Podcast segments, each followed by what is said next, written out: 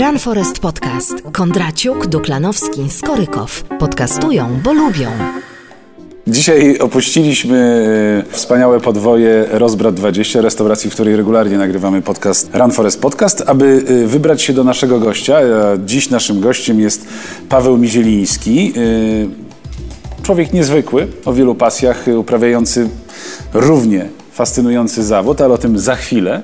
Może najpierw wyjaśnię naszym słuchaczom, dlaczego zmieniliśmy miejsce. Otóż znajdujemy się w, w pięknym, wspaniałym studiu fotograficznym i postanowiliśmy poznać duszę tego miejsca. Ale przede wszystkim, żeby poznać naszego gościa, który jest sportowcem, artystą, e, fascynatem.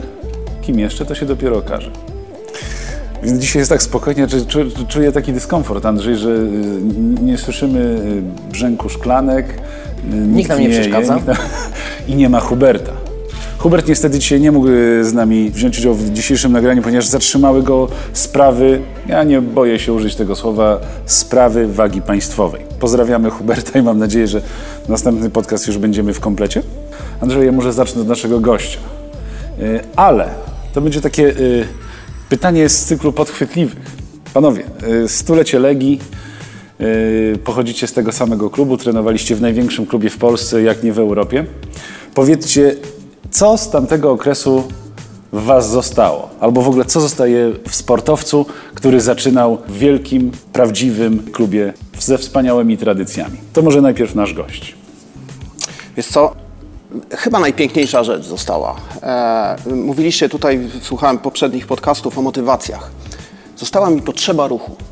Coś, co, co e, uważam za wielkie szczęście, ponieważ jakby ja, ja, ja nie muszę teraz mieć żadnych motywacji, żeby w ogóle poddać się ruchowi, trenować różne dyscypliny i czerpać z tego radość. E, po prostu mam potrzebę ruchu e, i uważam, że to jest e, przekazanie tego dzieciom jest super ważne i ja miałem to, to szczęście.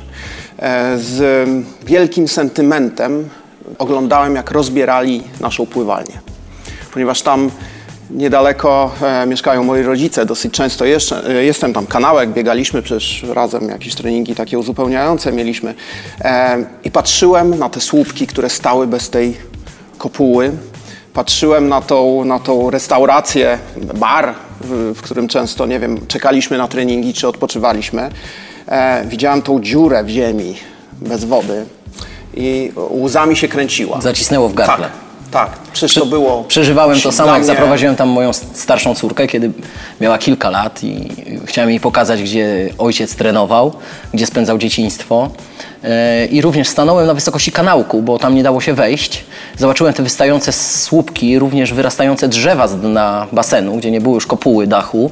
I również zacisnęło mnie w gardle i pamiętam, że nie mogłem o tym opowiadać. Było to dla mnie wielkie zaskoczenie, bo myślałem, że już jestem dużym mężczyzną i takie rzeczy już są poza mną. A duzi chłopcy przecież nie płaczą, tak? Chłopaki nie. ewentualnie. Ja płaczę. Ja Paweł, płaczę. ale Czasem powiedziałeś. Paweł, powiedziałeś o tym, że jest to sentyment i nie potrafisz e, w tej chwili, dzięki temu, że uprawiałeś to pływanie w Legii, trenowałeś w Legii, mm, zrezygnować z uprawiania sportu, ale wspomniałeś również e, to, że chciałeś przekazać e, dzieciom taką postawę, mm, że należy się ruszać, ale wydaje mi się, że również tobie mm, przekazał ojciec to, że ty się właśnie ruszasz. Y, Ja zawsze to podkreślam, chciałem do tego wrócić, bo to jest rzecz, o której ty nie zawsze mówisz, ale ja pamiętam, bo o tym opowiadał mi mój ojciec, że twój tata e, był założycielem e, klubów Herkules w Warszawie, mm, prekursorem kulturystyki w ogóle e, w Warszawie na pewno, jak nie w Polsce. No, w nie, latach wi- siedem- nie widać tego po mnie. w latach 70. Więc e, jeżeli ty wyrastałeś w e, tak usportowionym domu, no to musiałeś czerpać wzorce prawidłowe. Tak, oczywiście, na, pe- na pewno to prowadził przez wiele lat e, taki, taki okres świetności Herkulesa, przypada na okres, którym ojciec prowadził.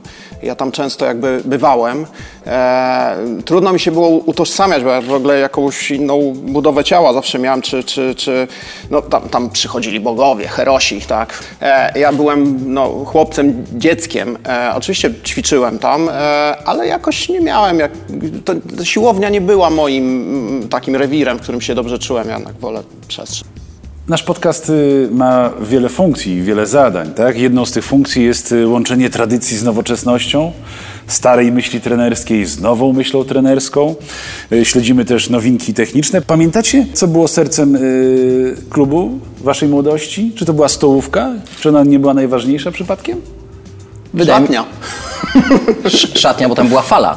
Tak. E, może do niej wrócimy, bo to są w tej chwili traumatyczne wspomnienia dla pewnie niektórych naszych kolegów. Ale e, kasyno wojskowe, to nie stołówka, tylko kasyno wojskowe. Właśnie o tym opowiadałem, że mm, mieliśmy to szczęście trenować w klubie, e, wydaje mi się, że jednak największym klubie w Europie, jak nie na świecie, dlatego że to była wielosekcyjna mm, klub wielosekcyjny, e, który skupiał najlepszych sportowców w Polsce, czyli wielu mistrzów świata, mistrzów Europy, medalistów olimpijskich czy mistrzów olimpijskich. I my z Pawłem mieliśmy okazję mijać się z nimi właśnie głównie w kasynie wojskowym. Co wam dało jedzenie w tej samej surówki na stołówce? Dla mnie to w ogóle, że do, dostawałem tą kartkę taką, gdzie, gdzie odcinano ten posiłek, to była jakaś taka nobilitacja. Dla mnie to była jakby nagroda za to, że ja trenuję. Czułem się zupełnie wyjątkowo, że mogę razem z tymi sportowcami, no bo oni jakby siedzieli przy innych stołach, my się właśnie mijaliśmy, oni byli też inspiracją przecież, e, że mogę tam przebywać. E, I no, myślę, że to, to miało duży też wpływ na, na w ogóle postawę na treningu, na stosunek do sportu. Tak, to był duży klub i się czuło, że to jest jakaś instytucja i my jesteśmy w, jakby w tym centrum sportowego wszechświata w Polsce. Tak się, tak, miałem takie odczucie. No co, nie oszukujmy się, ale nadal tak jest. Nie bez kozery zadałem wam to pytanie, bo obserwując y, dzisiejsze czasy i, i to, jak rodzice wywierają presję na dzieci, wysyłając je, y, te dzieciaki y, do klubów, a często nie wysyłając, nie dają im szansy na poprzebywanie z prawdziwymi zawodnikami. Ja bardzo często y, słyszę i, i od was, i od y, moich znajomych, że młody człowiek wychodzi y, pograć w klubie i ma 13 lat i jest oczekiwanie na wyniki, a nie na pracę i nie na to, żeby y, on stał się najpierw sportowcem, a dopiero później sobie wybrał dyscyplinę. Wszystko się odwróciło. Nie, nie macie takiego wrażenia? Tak, myślę, że kiedyś również trenowaliśmy po to, żeby wygrywać. Natomiast dzisiaj mm, presja, myślę, że przede wszystkim rodziców, powoduje, że dziecko trenuje po to, żeby nie przegrać z kolegą. E, Jest to bardzo słaba motywacja i taki rodzic, który nie posiada wiedzy psychologicznej, mm, nie wie, że kariera tego jego dziecka będzie bardzo krótkotrwała. Paweł jest świetnym przykładem zawodnika, tak to nazwę, który trenuje nie po to, żeby nie przegrać z kolegą czy z rywalem, tylko po to, żeby się samodoskonalić. I dlatego przygoda Pawła ze sportem y, trwa tyle lat, albo będzie trwała zawsze. Czy nie jest tak, Paweł, że nie masz presji rywala? Startujesz w zawodach, nie tylko trenujesz, startujesz w zawodach mm, masowych, y, imprezach y, w tej chwili na nartach biegowych, maratonach biegowych na nartach i nie masz presji rywala. Trenujesz po to, żeby się samodoskonalić. Czy tak jest? Znaczy tak, ja, ja wrócę e, do, do tych dzieci. Faktycznie tak jest, bo e, jakby w, tej fazie początkowej e, wyniki się robi, jeżeli trening jest bardzo celowy tak, na daną dyscyplinę. Uważam, że jest w tej chwili zaniedbany trening ogólnorozwojowy, to co było kiedyś. E, trochę uzupełnia to trening funkcjonalny w tej chwili, taki e, wprowadzony w każdej dyscyplinie. Ale tak, ja e, osobiście uważam, że nie byłem i nie jestem typem startowym. Ja najlepsze wyniki robiłem na treningach, a nigdy nie udało mi się tego powtórzyć na zawodach. Czasami w eliminacjach to mm, udawało mi się gdzieś tam dojść do swoich życiówek, no ale potem się spalałem po prostu. Do tej pory ja nie jakby to jest coś takiego, że ja chyba właśnie nie przepadam za rywalizacją. E, oczywiście mam ten gen sportowca i jak gdzieś ktoś płynie, nie pamiętam jak przyszedłem na trening do ciebie, tak, to ktoś widzę, no ciśnie i tak idziemy łeb w łeb, no to włączyłem tam ten swój trzeci bieg, a potem czwarty i to, to jest jakby. E, Przepraszam, że ci przerwę. Na treningu jest troszeczkę inaczej. Na treningu możesz, No nie właśnie, musisz. o właśnie. Możesz się Na pościgać? zawodach nie musisz. Na zawodach musisz. Tak, i to jest ta, ta jakby. Ale wydaje mi się, że to, co udało mi się zrobić, to e, wyciąć trochę ze swojej głowy element rywalizacji. E, bo pomyślałem sobie, skoro gdzieś tam moja konstrukcja psychiczna nie pozwala na e, wyniki na zawodach, to może e, zacząłem się zastanawiać, dlaczego tak się dzieje. E, I oczywiście ja e, startuję w tej chwili w takim cyklu maratonów, który się nazywał World Lopet, ale staram się, bo ja cały czas nad tym pracuję, nie rywalizować ze sobą. Dla mnie ten element, em, em, w którym ja oczywiście chcę przebiec na maraton lepiej niż poprzedni. Em, Tamte czasy są trochę uzależnione od warunków zewnętrznych, od smarowania nart, od, e, od, e, to często są maratony na innym kontynencie też. E, Więc e, od tego czasu, który się poświęci na przyzwyczajenie się do innej strefy czasowej, od, e, od wielu czynników. E, Ale jeżeli ja jestem zadowolony z siebie, Naprawdę, k- miejsce, które ja tam zajmę, czy to jest 300, czy 3000 któreś, dla, ani dla historii tego maratonu, ani, ani dla mojego życia nie ma żadnego znaczenia. Natomiast e, to, jak ja to przebiegłem, to ja to czuję. Że to może być e, e, miejsce ostatnie, ale ja wiem, że to są wszystkie moje możliwości na ten dzień. I, I to jest dla mnie jakby niesamowite, że ja jakby przekroczyłem swoje granice. To jest dla mnie najważniejsze. I te granice, oczywiście one się też będą zmieniać w zależności od wieku, od, e, od danego dnia, od dyscypliny sportu. E, Natomiast dokąd się Robisz to mogę rozwijać. Dla, dla czystego fanu Tak. i dla, dla maksymalizowania przyjemności. Oczywiście, oczywiście. I e, e, wydaje mi się, że e, ja się oczywiście denerwuję przed startem. E, można się zapytać, skoro nie jestem typem startowym, w ogóle po co ja to robię. Troszkę mi to systematyzuje moje treningi w ciągu roku. E, natomiast, e, e, natomiast ja przeżywam ten start, tylko do pewnego momentu. Potem nagle zdaję sobie sprawę, myślę sobie, Boże, przecież ci organizatorzy przygotowali dla mnie 50 kilometrów trasy. To, to, to jest raj na ziemi dla narciarza biegowego. I ja mogę biec tą trasą. Nie muszę się zastanawiać, czy się nie zgubię, gdzie biegnę. Jeszcze mnie żywią po drodze. No w ogóle coś Poza wspaniałego. uczestniczysz w pięknym wydarzeniu Tak, sportowym, uczest- w którym uczestniczy Tak. tysiące ludzi. Tak, to czasami są bardzo kameralne e, maratony, natomiast są to wydarzenia czasami epickie. 15 tysięcy ludzi. Tak, ale właśnie mm, Paweł, bardzo fajnie, że o tym poopowiadałeś, dlatego że ja widzę wśród dorosłych zawodników, ale przede wszystkim problem dotyczy dzieci i młodzieży albo ich rodziców, e, którzy nie zwracają uwagi, jaka motywacja kieruje mm, osobnika do uprawiania sportu. Mm, I tu chciałbym przestrzec przed tym, żeby mówić koledze albo mówić własnemu dziecku, trenuj, bo przegrasz z Kowalskim następnym razem, z którym wygrałeś ostatnio. Dlatego, że to jest koniec tak, kariery dla tego dziecka, jeżeli powtórzysz mu to kilka razy. Natomiast e, rodzic często zapytuje mnie, a nawet e, zawodnik dorosły, e, no jak ja mam trenować e, w takim razie? Jaką mam znaleźć w sobie motywację? Jak mam nie trenować po to, żeby wygrywać z innymi? No właśnie taką, żebyś e, lepiej popłynął, żebyś lepiej nawigował, jeżeli jest to pływanie w wodach otwartych, żebyś wykonał lepsze nawroty, dłuższe poślizgi pod wodą, którą, które dadzą ci handicap w postaci lepszego czasu, e, wykonał mniej cykli na długości na basenie lub utrzymał ilość cykli na całym dystansie oprócz fin finiszu, czyli żebyś się samodoskonalił, żebyś wyszedł z wody i żeby trener powiedział, mm, chłopie, zrobiłeś to, o co cię poprosiłem tak? Na to może paść stwierdzenie, no tak, ale przegrałem z Kowalskim. Nieważne. Ważne, że zrealizowałeś założony plan. Kiedyś dzięki temu e, wygrasz. Ja bym tu dodał jeszcze jedną rzecz. E, e, uczestniczyłem, e, nie uczestniczyłem jako uczestnik, e, oglądałem zawody mastersów na Warszawiance i tam jedna z twoich zawodniczek, Joanna Gołębiowska, była akurat chora i startowała. No, mówi, jak, no, no, źle się trochę czuję, ale popłynę. E, no i potem mówię, Anna, świetnie. Nie, nie, no tak, to nie mój dzień i tak dalej. Anna, to nie jest ważne. Było pięknie. Faktycznie, ja mogę na jej delfina patrzeć godzinami. To jest przepiękny styl i to nie, nieważne, no czy... Paweł, bardzo fajnie, że poruszyłeś kolejny temat. Yy, Zdarza mi się, co jest dla mnie bardzo miłe, kiedy przychodzą zawodnicy i mówią, fajna atmosfera panuje w Twoim klubie. Mm, opowiedz coś więcej, no jestem ciekaw, co masz na myśli. Mm, nie ma, nie czuć tutaj mm, presji na wynik. I faktycznie moja odpowiedź jest taka. Przede wszystkim uczę ludzi pływać, żeby ładnie to robili.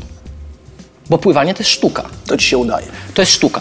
Przede wszystkim ładnie to robili. Powtarzam im, że jak będziesz ładnie pływał, to będziesz również pływał szybko. To prawda, mo- mogę to potwierdzić.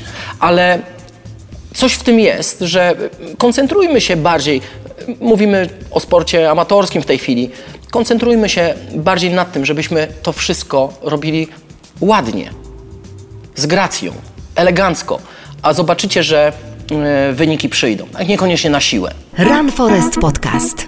Sport, kultura, styl życia. Podsumowując ten, y, tę część y, podcastu, y, tak zwane rady nie od parady. Dlaczego klub? Na co mają zwrócić uwagę rodzice wysyłając swoje dzieci? I jak dorośli mają uprawiać sport, żeby on sprawiał im najwięcej radości? Paweł? Na pewno ważne jest, żeby jakby być takim uważnym, jeśli chodzi o dziecko.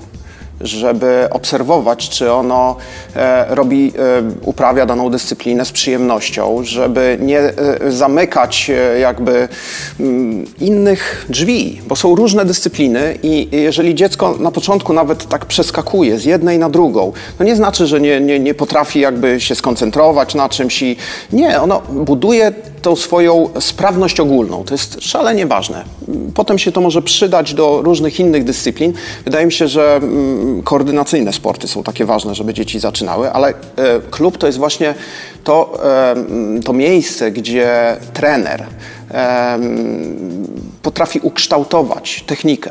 E, Te, tego rodzic nie, nie zrobi, to, to jest tak jak uczyć, nie wiem, e, własną żonę, partnerkę jazdy na nartach, to w ogóle masakra. E, tak samo pływania. E, wydaje mi się, że to jest, e, to jest utopia. Lepiej, żeby to robił trener i zrobi to mm, spokojnie i nie ma takich emocji e, i na pewno mm, z korzyścią dla związku. Natomiast, natomiast dzieci to, ja uważam, to takie nieoszlifowane nie, nie oszlifowane diamenty. I niech to robi ktoś, kto się na tym zna. Oczywiście warto, mm, jeżeli rodzic miał tą przeszłość sportową, no to też może ocenić pracę trenera. Nie radziłbym się jakoś angażować w tą pracę trenera, absolutnie nie. No ale można mm, na podstawie rozmów z dzieckiem, czy to sprawia przyjemność, czy trzeba być uważnym. Jeżeli nagle dziecko powie, słuchaj, ja bym chcia, chciał nie, nie pływanie do taty, który trenował pływanie, tylko może coś innego, e, kometkę, to może warto pójść, zagrać najpierw, zobaczyć. E, e, jak się spodoba, to zagrać drugi raz, może potem poszukać jakiegoś klubu. Na pewno będzie to z korzyścią. Do, dobrze, żeby e, tą technikę kształtować od najmłodszych lat. Wtedy to będzie samo się układać. Wydaje mi się, że w przypadku dzieci mm, rodzice szukają w klubach trenera dla swojego dziecka. Ja uważam, że jednak najpierw powinni szukać e, pedagoga e, w Czyli tych najpierw klubach. socjalizacja sportowa. Koniecznie, koniecznie.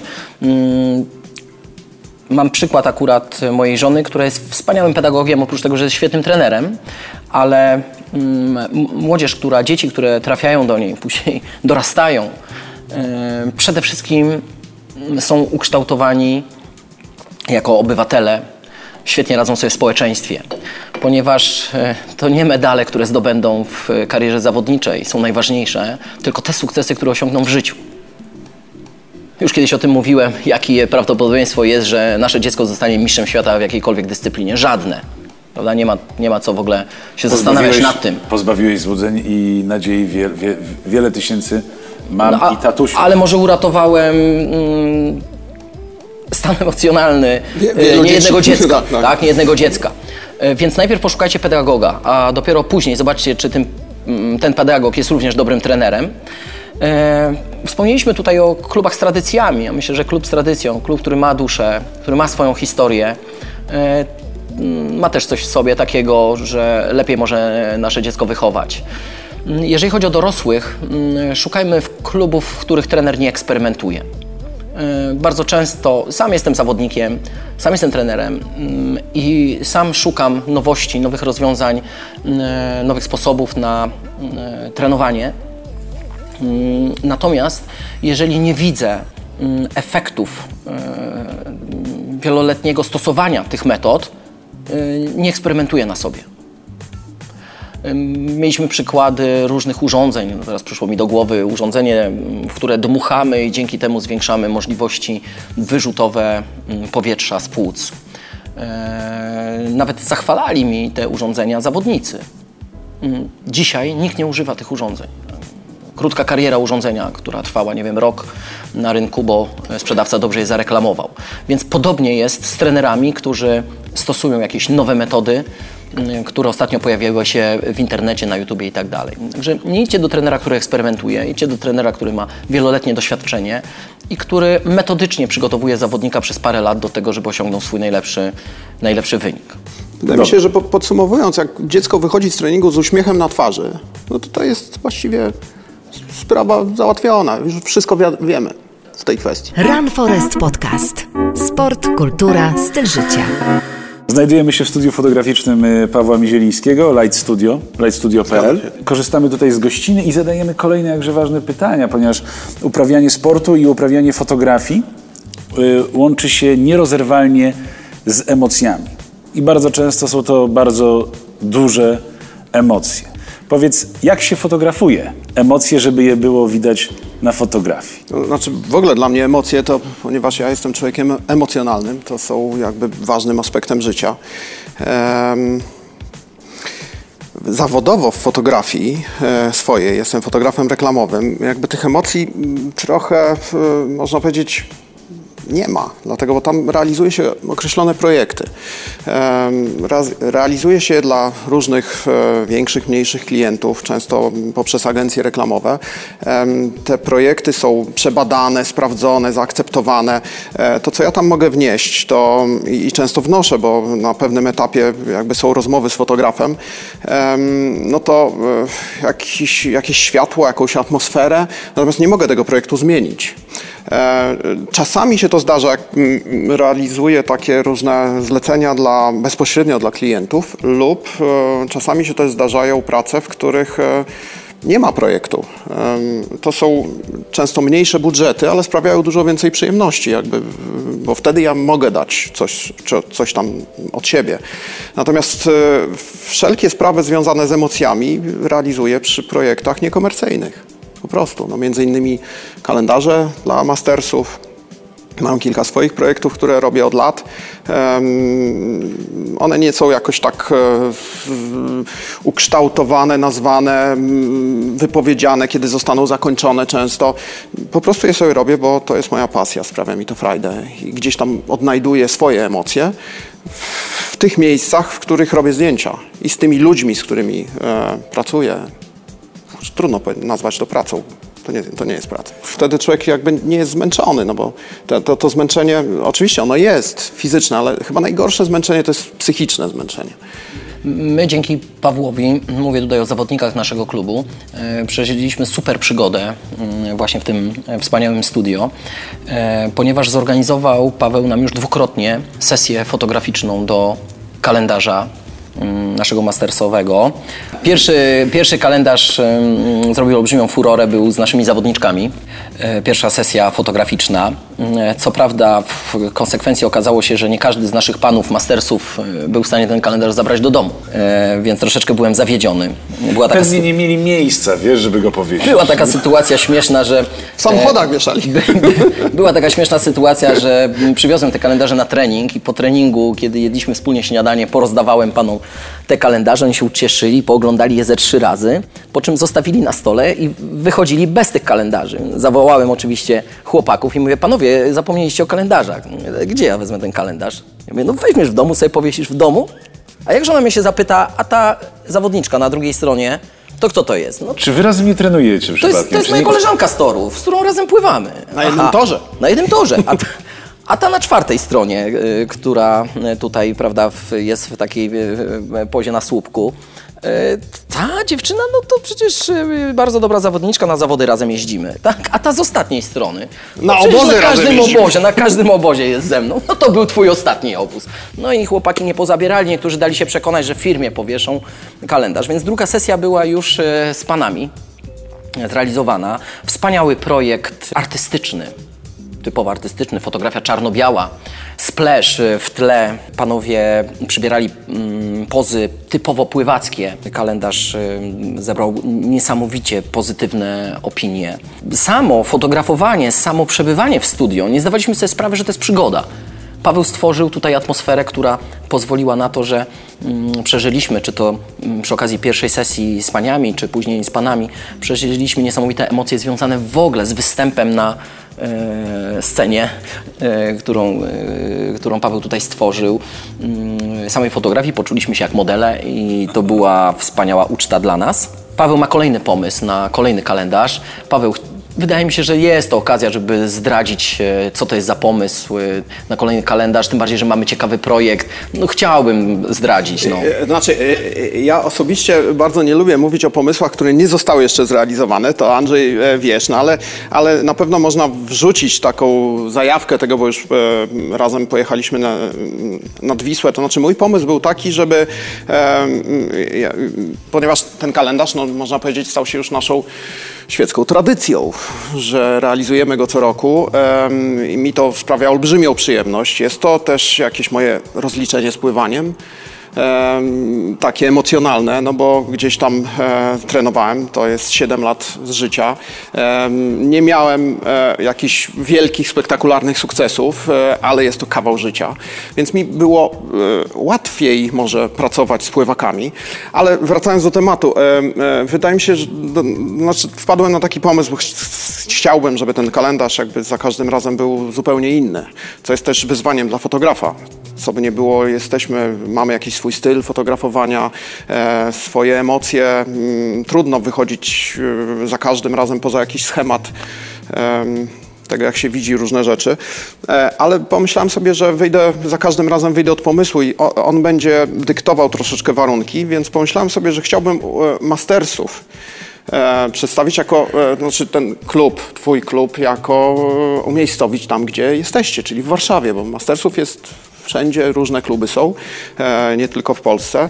E, no i jest to wyjątkowe miejsce, wyjątkowy klub. E, I jakoś chciałbym, mm, pomyślałem sobie, połączyć to z rzeką Wisłą. Wsadzić nas mastersów do Wisły.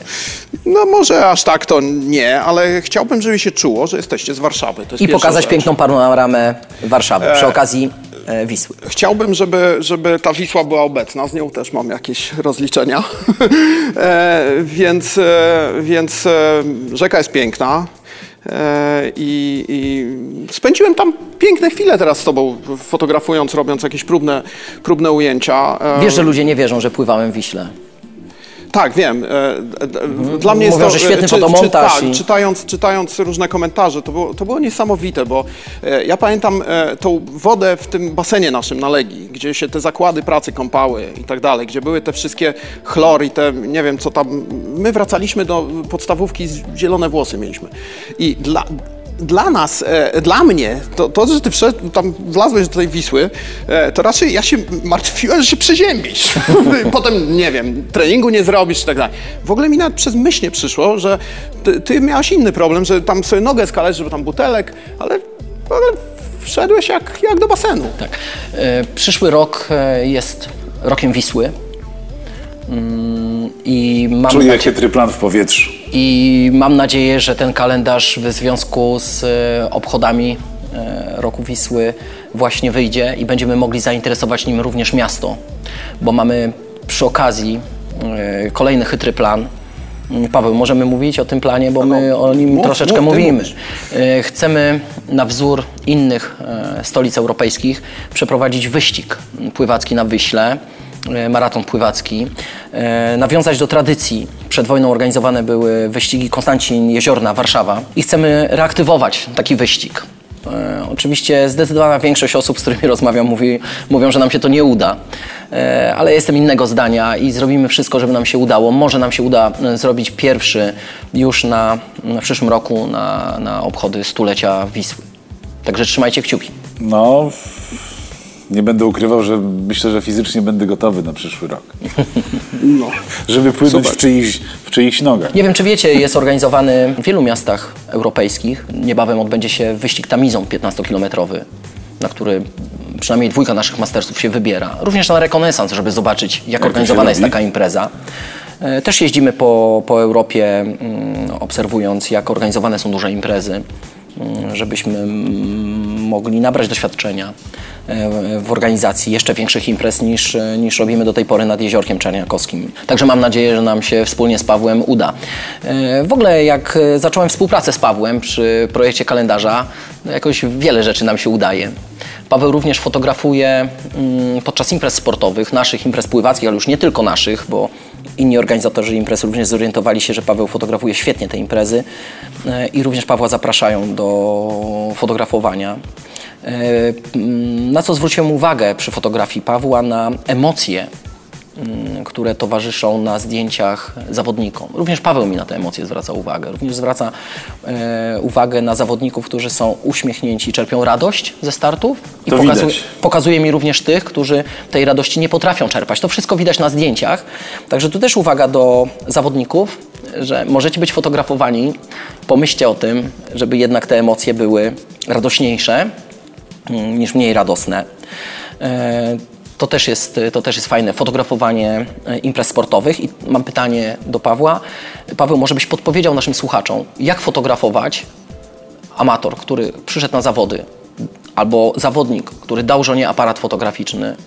Yy, Krótka podpowiedź, może kilka podpowiedzi, jak fotografować zdjęcia w ruchu, kiedy ten zawodnik płynie, biegnie, jedzie na rowerze, a jak fotografować tego zawodnika na podium. Bo nie wiem, czy wiesz, yy, mastersi, ale nie tylko mastersi, uwielbiają fotografować się yy, podczas dekoracji. Yy, To też jest pewnie jakiś inny rodzaj fotografii. Znaczy, jest to, to trudne pytanie dla fotografa, który całe życie właściwie em, zawodowe to fotografia, 25 lat, to te, temat rzeka, to można otworzy, otworzyć tutaj wielkie wrota i rozmawiać. Natomiast to, to, o czym mówimy, wydaje mi się, że ja mam taką teorię na temat fotografii e, takiej mm, mm, ogólnie, no może nie, nie reklamowej, ale mm, reportażowej. E, Wiele osób się może ze mną nie zgodzi, ale że wszystko już było. Jedyne, co nas odróżnia, to znaczy naszą fotografię od innych fotografii, to my sami, czyli nasze wewnętrzne emocje. Jeżeli te nasze wewnętrzne emocje gdzieś się zbiegną e, z obrazem, dzięki któremu możemy je pokazać, to e, widz to odczuwa. Czyli szukajmy momentu. Ym, Nie, to W którym będziemy robili fotografię. E, oczywiście. E, powiedzmy, że em, jestem u Ciebie na zawodach, tak, na Jeziorku Czerniakowskim. I ja wiem, że jakby oczekujesz, tak jak inni ludzie, że ja pokażę te zawody. Ogólnie pokażę. Ale zawsze mam, e, e, i oczywiście dla wszystkich uczestników, dla Ciebie i dla uczestników, te zdjęcia będą em, wyjątkowe, ponieważ oni w tym uczestniczyli. E, Ale zawsze ja mam jeszcze jeden cel, żeby zrobić przynajmniej kilka takich zdjęć, które będą e, niesamowite dla ludzi, których tam nie było. Czyli będą ponadczasowe, e, będą mogły e, zilustrować coś, co nie dotyczy jeziorka Czer- Czerniakowskiego czy sportu, jakim jest pływanie na wodach otwartych. Czy mistrzostw Warszawy? E, tak, że w, w, abstrahować to z tego miejsca. I najczęściej są to emocje. I teraz, jeżeli podałeś przykład, żonie ktoś zostawia, czy mężowi aparat, tak, e, to mm, jest jeszcze jedna kwestia, że to, jest niesamowite jakby... em, jak to ugryźć? No jest, jest to coś niesamowitego, bo zwykle fotograf zmienia otoczenie przez swoją obecność. Jest z aparatem, ludzie się usztywniają. Żona Pozują. czy mąż, tak, mają tą, tą przewagę, że ten człowiek będzie naturalny. Bo oni się, jakby ten zawodnik, który skończył, nie będą się bali, usztywniali, zmieniali siebie, żeby lepiej wyjść na zdjęciu. I to jest ten moment, który można wykorzystać. Jeżeli facet się wzruszy, weźmie e, swojego, nie wiem, synka, córkę, przytuli, to jest taki moment, e, e, gdzie jak ja z zewnątrz, jako fotograf, bym wsadził tam obiektyw, to mogę to zmienić. Natomiast żona, czy mąż, czy przyjaciel może to zrobić i to jest, ja pamiętam zdjęcie, które... Czyli, e, czyli uchwyćmy emocje. Tak, Mhm. tak. Myślę, że to jest to, że, że człowiek nie jest tym, kim e, e, chciałby być w swoich wyobrażeniach. Jest po prostu sobą. Ja pamiętam takie, takie, e, e, taki, taki moment. Zdjęcie twoje i Moniki. kiedy ty wyszedłeś z wody, znalazłeś chwilę czasu, żeby. e, Ja uważam, że dla mnie jest to zdjęcie wyjątkowe, kiedy e, nie jesteś tym takim charyzmatycznym trenerem, który trenuje, pokazuje technikę. Jesteś człowiekiem. Pamiętam ten czepek taki trochę zsunięty, to, to, to wzruszenie e, Moniki twoje, że przepłynąłeś, nie wiem, wy, wygrałeś to. Krótki dystans w tym całym prowadzeniu znalazłeś chwilę, żeby wygrać swój dystans, ale jakby to nie było ważne. To było ważne, że e, jest dwójka, która podziela pasję i ten moment został uchwycony. Tak, bo tam puściły emocje. Tak, ty zupełnie w ogóle jakby byłeś tym takim e, chłopakiem. Dla mnie to też było ta, ta ścieżka, która się zbiegła, to ja cię pamiętam takiego z naszych treningów. I, i, i te emocje moje Tak. nagle znalazły odzwierciedlenie w A, wie, a wiesz, jakie to były emocje? To były takie emocje, że ja jako organizator główny zastanawiałem się, czy ja mogę sobie pozwolić na start w Pamiętam, moich zawodach. pamiętam. Myślę sobie tak zawsze przed zawodem. No cholera jasna, się wziąłem, napracowałem, zorganizowałem te całe nie zawody i nie, wystartuję. mogę w nich wziąć udziału. No więc znalazłem sobie najkrótszy dystans, w którym mogę wystartować, żeby jak najmniej czasu nie było mnie na brzegu. Więc jak przepłynąłem i zobaczyłem, że nic złego się nie stało No. podczas mojej nieobecności, emocje puściły. Ale chociażby to, ale nieważne, Nie, no, co było, trochę oczywiście. nieważne co było jakby Paweł, a czego efektem. unikać w fotografii sportowej? Kiedy ludzie popełniają błąd? Widzisz zdjęcia, że robią ludzie zdjęcia, fotografują. Później nie ma czego oglądać. I, tak, i widzisz, że tam są po prostu błędy. Albo jest jeden podstawowy błąd, e, prosty, o którym fotografujący nie wiedział. Czy masz taką podpowiedź, czego unikać? Znaczy unikać pozowania, no bo to, to jest jakby tak sztuczne, że to potem, no to tylko mm, dla kogoś na biurko, tak, żeby się patrzył na tą- po- swoją pozę, Czyli którą... pozowanie to jest również zdjęcia na podium na przykład. Podium e, to oczywiście każdy chce mieć takie zdjęcie jako pamiątkę, ja, ja to rozumiem, ale e, często podchodzę bliżej i, i, i patrzę w oczy, w twarz i tam widzę więcej niż, e, niż ten medal, ja, ja go często kadruję. Rozumiem, że ludzie chcą to mieć, ale to można zostawić i innym, którzy tam robią te zdjęcia. Zwróciliśmy uwagę na dostępne. mm, bardzo interesujący aspekt fotografii sportowej. E, Dzięki Tobie mam zdjęcia, które mogę faktycznie wykorzystywać do różnych celów pływackich i nie tylko pływackich, ponieważ te zdjęcia są, ja wiem, że z danej imprezy, ale one są ponadczasowe. One są faktycznie pływackie. Nie dotyczą danej imprezy. I te zdjęcia wydają mi się faktycznie dużo bardziej interesujące. Tak, bo to jest y, takie, jak ja to nazywam, ponadczasowe. To, to jest tak jak zdjęcie z wakacji. Jedziesz gdzieś na wakacje w jakieś miejsce, ty tam byłeś, znasz to wszystko, masz dużo emocji, Tak. bo były fajne, ale zrób tam zdjęcie, które e, jakby możesz dać na konkurs, które wszyscy chętnie będą oglądać, bo coś dla siebie wyciągną. No to cechuje wielkich fotografów, takich ulicznych fotografów, e, streetowa fotografia, czy Bardzo często, e, właśnie a propos street y, fotografii ulicznej, czy ty y, zdarza ci się wziąć y, aparat i pójść porobić zdjęcia na ulicę? Tak, kocham to. Kocham to może nie w Polsce, jakoś nie, nie wiem, ale jakiekolwiek inne miasto na świecie, to wsiąkam w tłum i, e, i, i bardzo to lubię. Może, może dlatego, że tu jest, e, jakby, na przykład ja się wychowałem niedaleko łazienek i dla mnie e, koszmarem jest fotografowanie tego parku. Ja nie potrafię tego zrobić. I nagle widzę, człowiek gdzieś z zewnątrz nigdy nie był i robi niesamowite zdjęcia, bo on nie ma tego, tego bagażu. Ja tam do przedszkola chodzi. Nie ma tego balastu. Tak, balastu, że, że, że, że zna tam każdy kąt i co tu nowego pokazać. Dla, dla tego człowieka, który przyjeżdża, wszystko jest ciekawe, a dla mnie wszystko już było. E, więc e, wydaje mi się, że jak mówisz, że masz takie zdjęcia z tych, które mm, zrobiłem na, na imprezach organizowanych przez ciebie, no to miód na serce, to ja się cieszę, bo to jest jakby moim takim mm, celem e, sfotografowania. Wiem, że im więcej tych zdjęć potem, które możesz rozesłać zawodnikom, to jest super, ale ja bym chciał, żebyś ty miał takie zdjęcia, które mogą być tłem do pływania jako takiego. Czy fotografia sportowa jest trudniejsza od innej fotografii, czy fotografia pływaka? Wiesz co, ja, ja ogólnie nie jestem fotografem, e, który robi, e, e, fotografuje sport. Ja bardzo lubię sport, w zwią- w związku z tym pewnie te moje zdjęcia są może inne. Każdy inaczej fotografuje. Jest kilka trudności. Przede wszystkim trzeba robić na krótkich czasach, tak? Czasami nie, czasami trzeba złamać schemat i robić na długich, żeby pokazać ruch rozmyty. Właśnie nie ma reguł, nie ma reguł. Em, Pływak w wodzie, trudno go uchwycić, bo najczęściej, prawda. najczęściej chcemy, chcemy zrobić zdjęcie, kiedy on nabiera powietrza, kiedy bierze wdech, ale bardzo często spóźniamy się Tak. e, i ma już schowaną głowę pod wodą. Nie widać tej idealnej techniki, tej pięknej techniki u pływaka często. Jak ja robię zdjęcia, mam z tym problem. Najczęściej już nie robię. Wolę chyba filmik nagrać, bo wtedy mam uchwycony cały cykl ruchowy, aczkolwiek film to nie fotografia, ale chciałbym zrobić zdjęcie i nie mogę tego uchwycić, bo nie nadążam. Szkolenie. Ale e, wiesz co, e, foto, fotografia pływaka to nie tylko, e, trze- trzeba wyjść poza schemat. Jeżeli fotografuję telefonem, raczej nie zrobię na Jeziorku Czerniakowskim zdjęcia pływaka.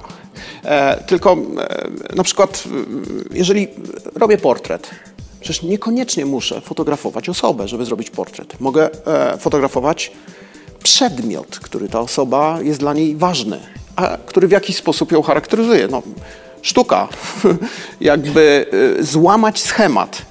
Wydaje mi się, że, że z telefonem można no, tam, gdzie jesteś blisko. Ja, ja to zawsze lubię w takiej fotografii e, reporterskiej być w centrum wydarzeń. Bardzo nie lubię e, e, fotografować, na przykład nie wyobrażam sobie streetowej fotografii, nie lubię zdjęć e, robionych przez teleobiektywami przez streetowców. Uważam, że to jest podglądactwo. Przez dziurkę od klucza. Jak jesteśmy z telefonem, Weź w środek. Weź w środek, w te emocje, tam ludzie składają e, gratulacje, e, medal, e, łzy, nie wiem, uśmiech, szczęście, ktoś wychodzi, są emocje. No i trzeba mieć trochę odwagi. Pozostał mi jeszcze przez chwilę przy fotografii reportażowej. Jeździsz do jednej wsi regularnie, robisz tam zdjęcia ludziom. Powiedz, co jest takiego pociągającego w jeżdżeniu do tych samych miejsc?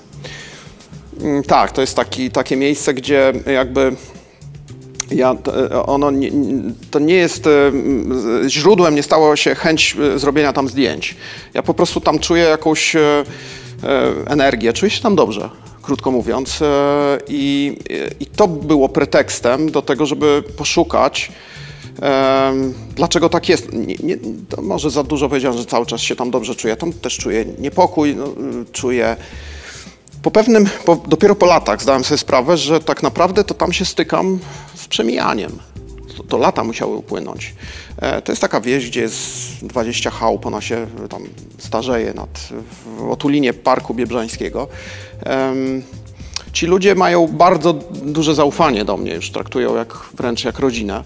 E, tam są różne historie, tam jest bardzo proste życie, tam jest to, co kocham, e, między innymi w sporcie. Ja tam mam takie zdanie, że dla mnie te endorfiny, przestrzeń i kontakt z naturą, to jest wielka trójka. Jak się to połączy, to po prostu jestem najszczęśliwszy na świecie. Tam mam przestrzeń, E, mam kontakt z naturą, a jak jeszcze mm, wezmę plecak z aparatem i statyw, to naprawdę się tam można nieźle Paweł, zmęczyć. mówisz teraz o starej szkole.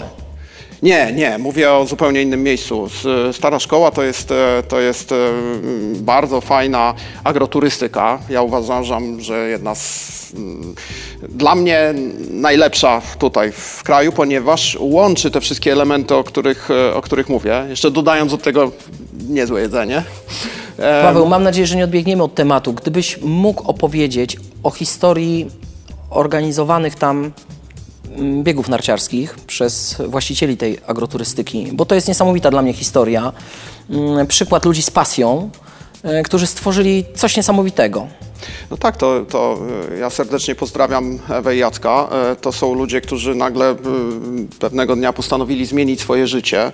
E, Byli biznesmenami, można powiedzieć, w- Łodzi i gdzieś tam zmienili swoje życie. Kupili budynek starej szkoły e, w, mm, na Mazurach e, i stworzyli pięciopokojową agroturystykę, y, która e, cechuje się no, bardzo dobrym jedzeniem, bo są pasjonatami gotowania, ale też aktywnym e, stylem spędzania czasu. To znaczy Jacek i Ewa są w ogóle miłośnikami nart biegowych i w ogóle ruchu.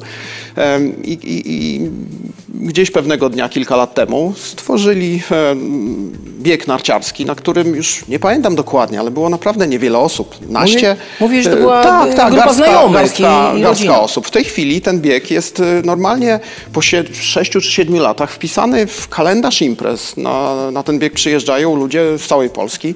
Startuje około 200, e, 200, 200 iluś osób.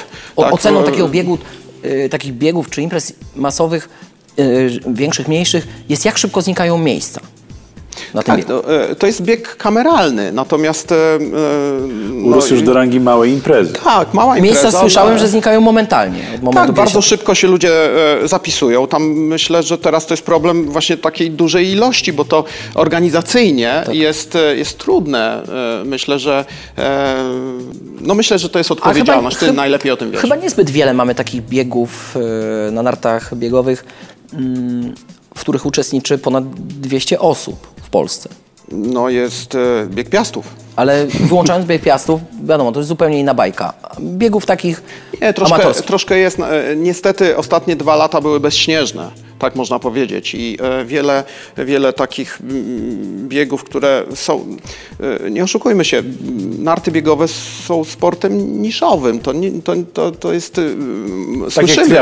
E, Znaczy, wydaje mi się, że w Polsce w ogóle s, sporty są niszowe. Może bieganie jest troszeczkę bardziej popularne, ale jakbyśmy porównywali to mm, z imprezami za granicą, no to każdy sport u nas w Polsce będzie jeszcze niszowy mimo A to musisz szukać w takim razie daleko za granicą imprez. E, Tak, szukam, szukam oczywiście możliwości, e, możliwości uprawiania tego sportu, no ale pozostaje lato, wiosna, jesień, gdzie trzeba sobie radzić. Paweł, I słuchaj, wtedy kajaki?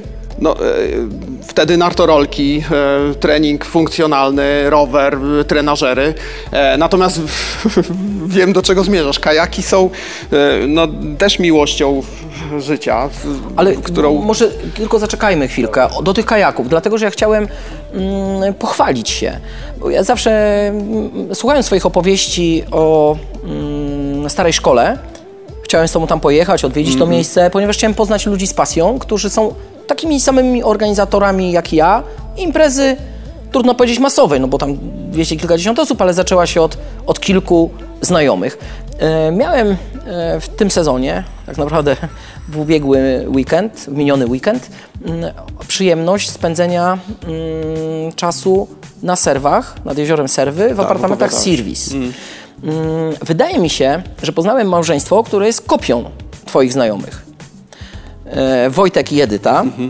Wojtek przez wiele lat pełnił, zajmował bardzo wysokie stanowisko w, w jednej z korporacji, był szefem sprzedaży na Europę e, Fiata i w pewnym momencie postanowił, że jednak e, skończy już z tą zabawą w pracę mm, i wybuduje mm, apartamenty nad jeziorem i skutecznie swojego, mm, swój plan osiągnął, swój cel osiągnął.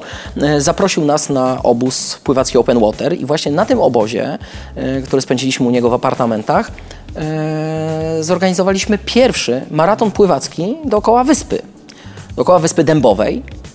I postanowiliśmy, że pomożemy Wojtkowi w wypromowaniu tej imprezy, żeby ta impreza nabrała rangę ogólnopolską, przynajmniej ogólnopolską, żeby mogli przyjeżdżać tam zawodnicy w przyszłym roku i w kolejnych latach i żeby ta impreza się powiększała. Więc mam nadzieję, że uda nam się stworzyć podobną imprezę pływacką e, ze wspaniałymi ludźmi, których również serdecznie Wojtka i Edytę e, pozdrawiam, w jakiej ty masz okazję startować w starej szkole w e, narciarstwie biegowym. Ja myślę, że powinniśmy stworzyć taką sieć ludzi z pasją, którzy zmieniają kraj na lepsze.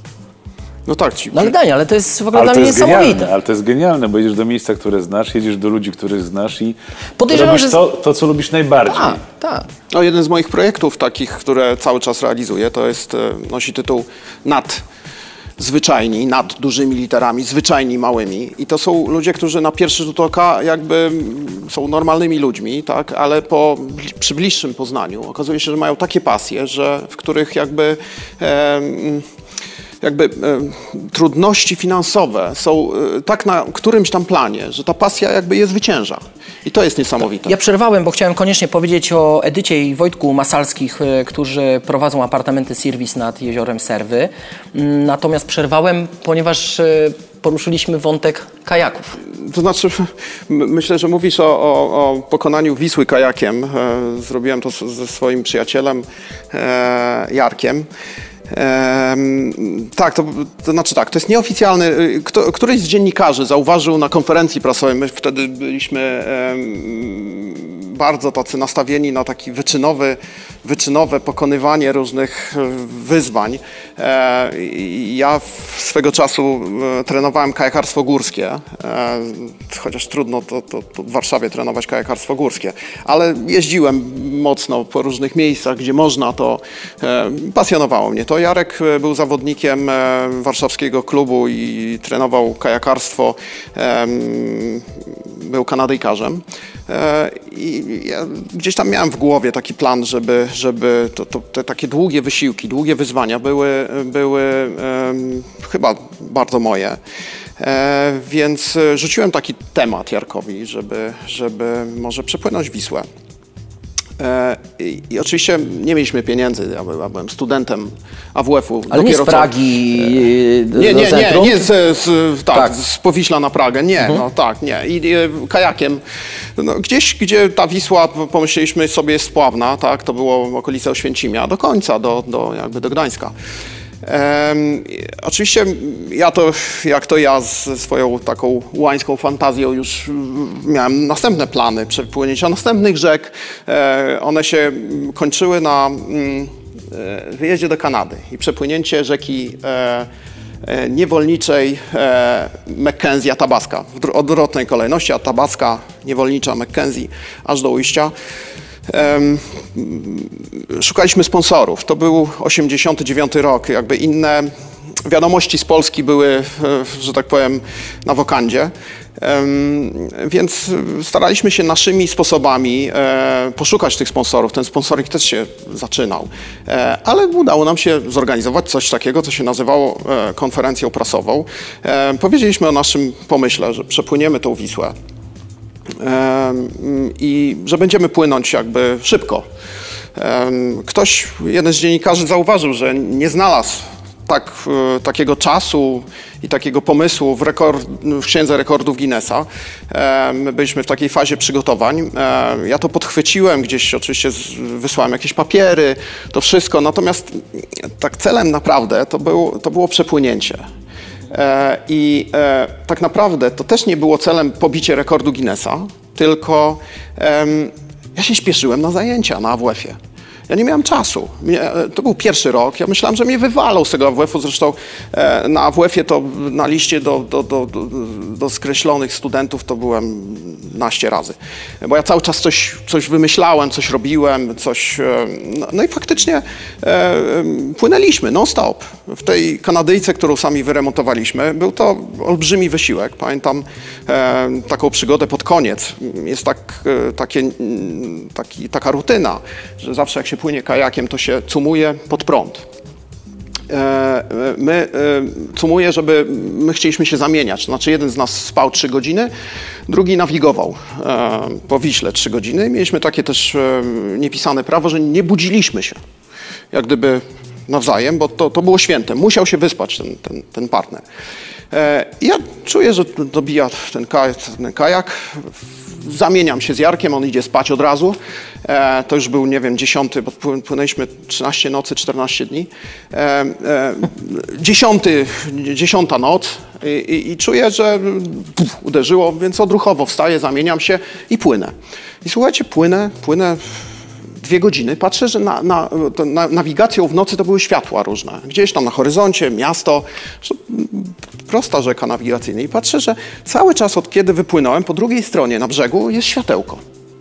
Ja, słuchajcie, nie pomyślałem, że to jakiś wędkarz siedzi i że ja płynę pod prąd. Nie, nie przyszło mi to do głowy. Po dwóch godzinach obudziłem Jarka i mówię, ty, stary, przepraszam, że cię budzę, ale wiesz co, ktoś za nami idzie wzdłuż brzegu. Kibic! tak, no i e, no to zmęczenie, zmęczenie było faktycznie już... A wy e, płynęliście, jakieś- rozumiem, pod prąd? I dlatego światełko tak, tak, tak, było stało cały w czas. miejscu. A ja wiosłowałem, wiesz, wiosłowałem, próbując zbliżyć się do światełka, które miałem z przodu.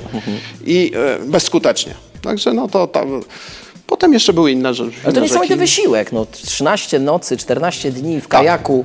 Tak. Dla młodego sportowca. Dla sprintera, dla sprintera. którego jakby y, trener jakby sklasyfikował jako sprintera, który pływa e, 50 metrów Dzisiaj, 100 równie, dzisiaj również 13-latków już e, klasyfikują na sprinterów albo długodystansowców. Run Forest Podcast. Sport, kultura, styl życia. Paweł, y, powiedz na koniec jeszcze o swoim pomyśle. To jest, myślę, bardzo ciekawy pomysł.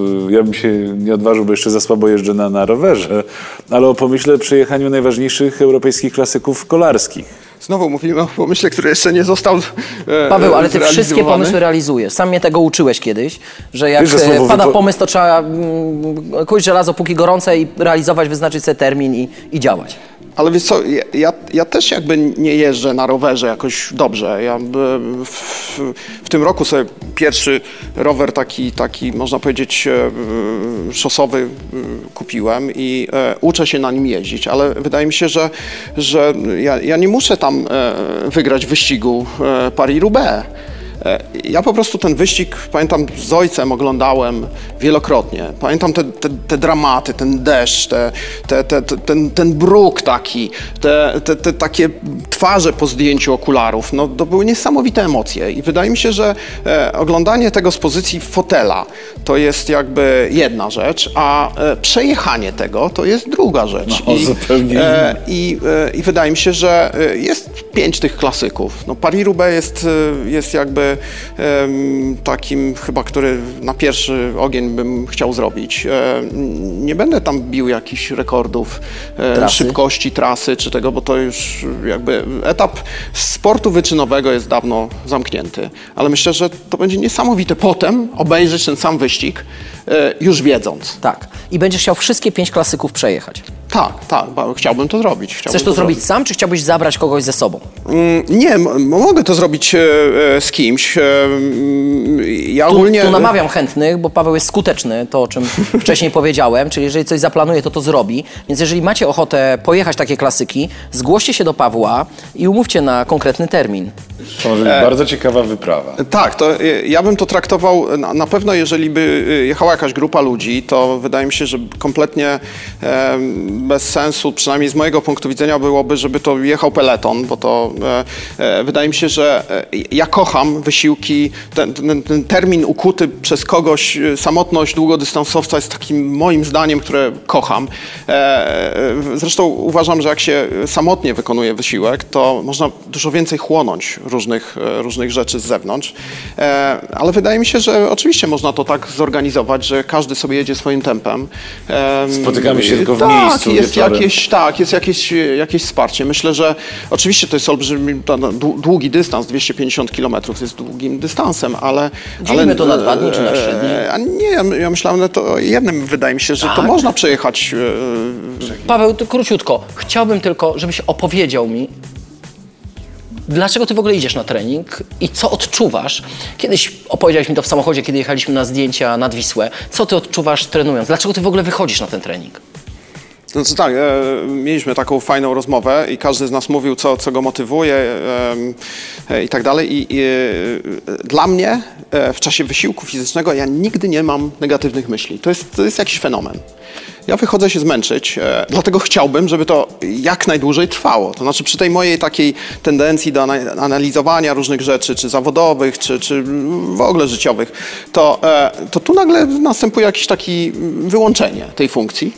E, dlatego e, ja bardzo lubię wysiłki, które bardzo długo trwają te, e, e, nie wiem, jakoś e, w momencie, w którym, w którym ja nie mogę tak długo biegać, jak jeździć na nartach biegowych. Ja, ja mogę pojechać do Finlandii, tam 6 godzin czy 7 biec na, na nartach biegowych i, i, i wtedy jestem w ogóle hiper szczęśliwy. Od schroniska do schroniska, w którym tak, nie ma tak, prądu? Tak, tak. I to jest jakby taka sztuka prostoty, tam jest to ta przestrzeń, o której mówię, ten kontakt z Paweł, naturą. nikt, nikt wcześniej na to nie zwrócił mi uwagi. Ja sam nigdy o tym nie pomyślałem. Ja wiem, że towarzyszą mi bardzo pozytywne emocje podczas uprawiania sportu. No Ale właśnie, nigdy nie przyszło no mi do głowy, że są one pozbawione negatywnych. Znaczy, no to- nie zastanawiam się nad tym, to znaczy ja sobie pomyślałem tak, są pozytywne, może ci czasami jakieś negatywne trafią, ale ty mi uświadomiłeś po tylu latach, że faktycznie podczas uprawiania sportu wyłączasz się na negatywne emocje. To jest w ogóle niesamowite odkrycie dla mnie po tylu latach uprawiania sportu. Ja to odkryłem, e, słuchajcie, na, e, miałem taki też epizod, e, trzy lata wspinaczki. E, bardzo ostro, jakby e, tutaj myślałem, że ta firma w ogóle przestanie istnieć. E, Pracownicy tak rzadko mnie widzieli, bo ja tak na 4-5 dni do Zakopanego, w Alpy wyjeżdżałem i to coraz trudniejsze te drogi. I taką wyrobnią dla e, wspinacza jest ta podejściówka pod ścianę. Trzeba ją mm, jakby zrobić. A i z tym plecakiem, z tym szpejem całym, to jest obciążenie. No, Jak się jeszcze gdzieś w Alpach idzie, no to często to trwa dwa dni, żeby tam od schroniska gdzieś tam do jakiegoś schronu dojść. A ja to lubiłem, bo y, to jest taki, taki, taki, taka medytacja w ruchu, taki, taka mantra powtarzana cały czas, ten krok za krokiem. E, nigdy nie miałem e, złych myśli. Oczywiście czasem się zdarzają jakieś kryzysy czy, czy, czy zmęczenie, ale to wiedziałem, że jakoś to można przetrwać, gorzej bywało. Mm, Także te, te, pozy- te, takie pozytywne myśli, to, to, a poza tym takie wy, wy- wyciszenie, to nie wiem, ludzie osiągają to może w jakiejś medytacji czy w czymś, ja to osiągam w ruchu. I niech to będzie puenta naszego spotkania. Paweł Mizieliński, nasz gość, y, Andrzej Skorykow i Dziękuję Daniel bardzo. Kondraciuk, bardzo dziękujemy. Dziękujemy. No i pozdrawiamy Was wszystkich Pozdrawiamy, serdecznie. Słuchajcie nas, komentujcie, napiszcie do nas. Czekamy na Wasze maile, komentarze i na Facebooku, i na blogu. Wszystkie miejsca, o których mówiliśmy, znajdziecie pod naszym podcastem, także na pewno się nie zgubicie. No to pa. Run Forest Podcast. Sport, kultura, styl życia.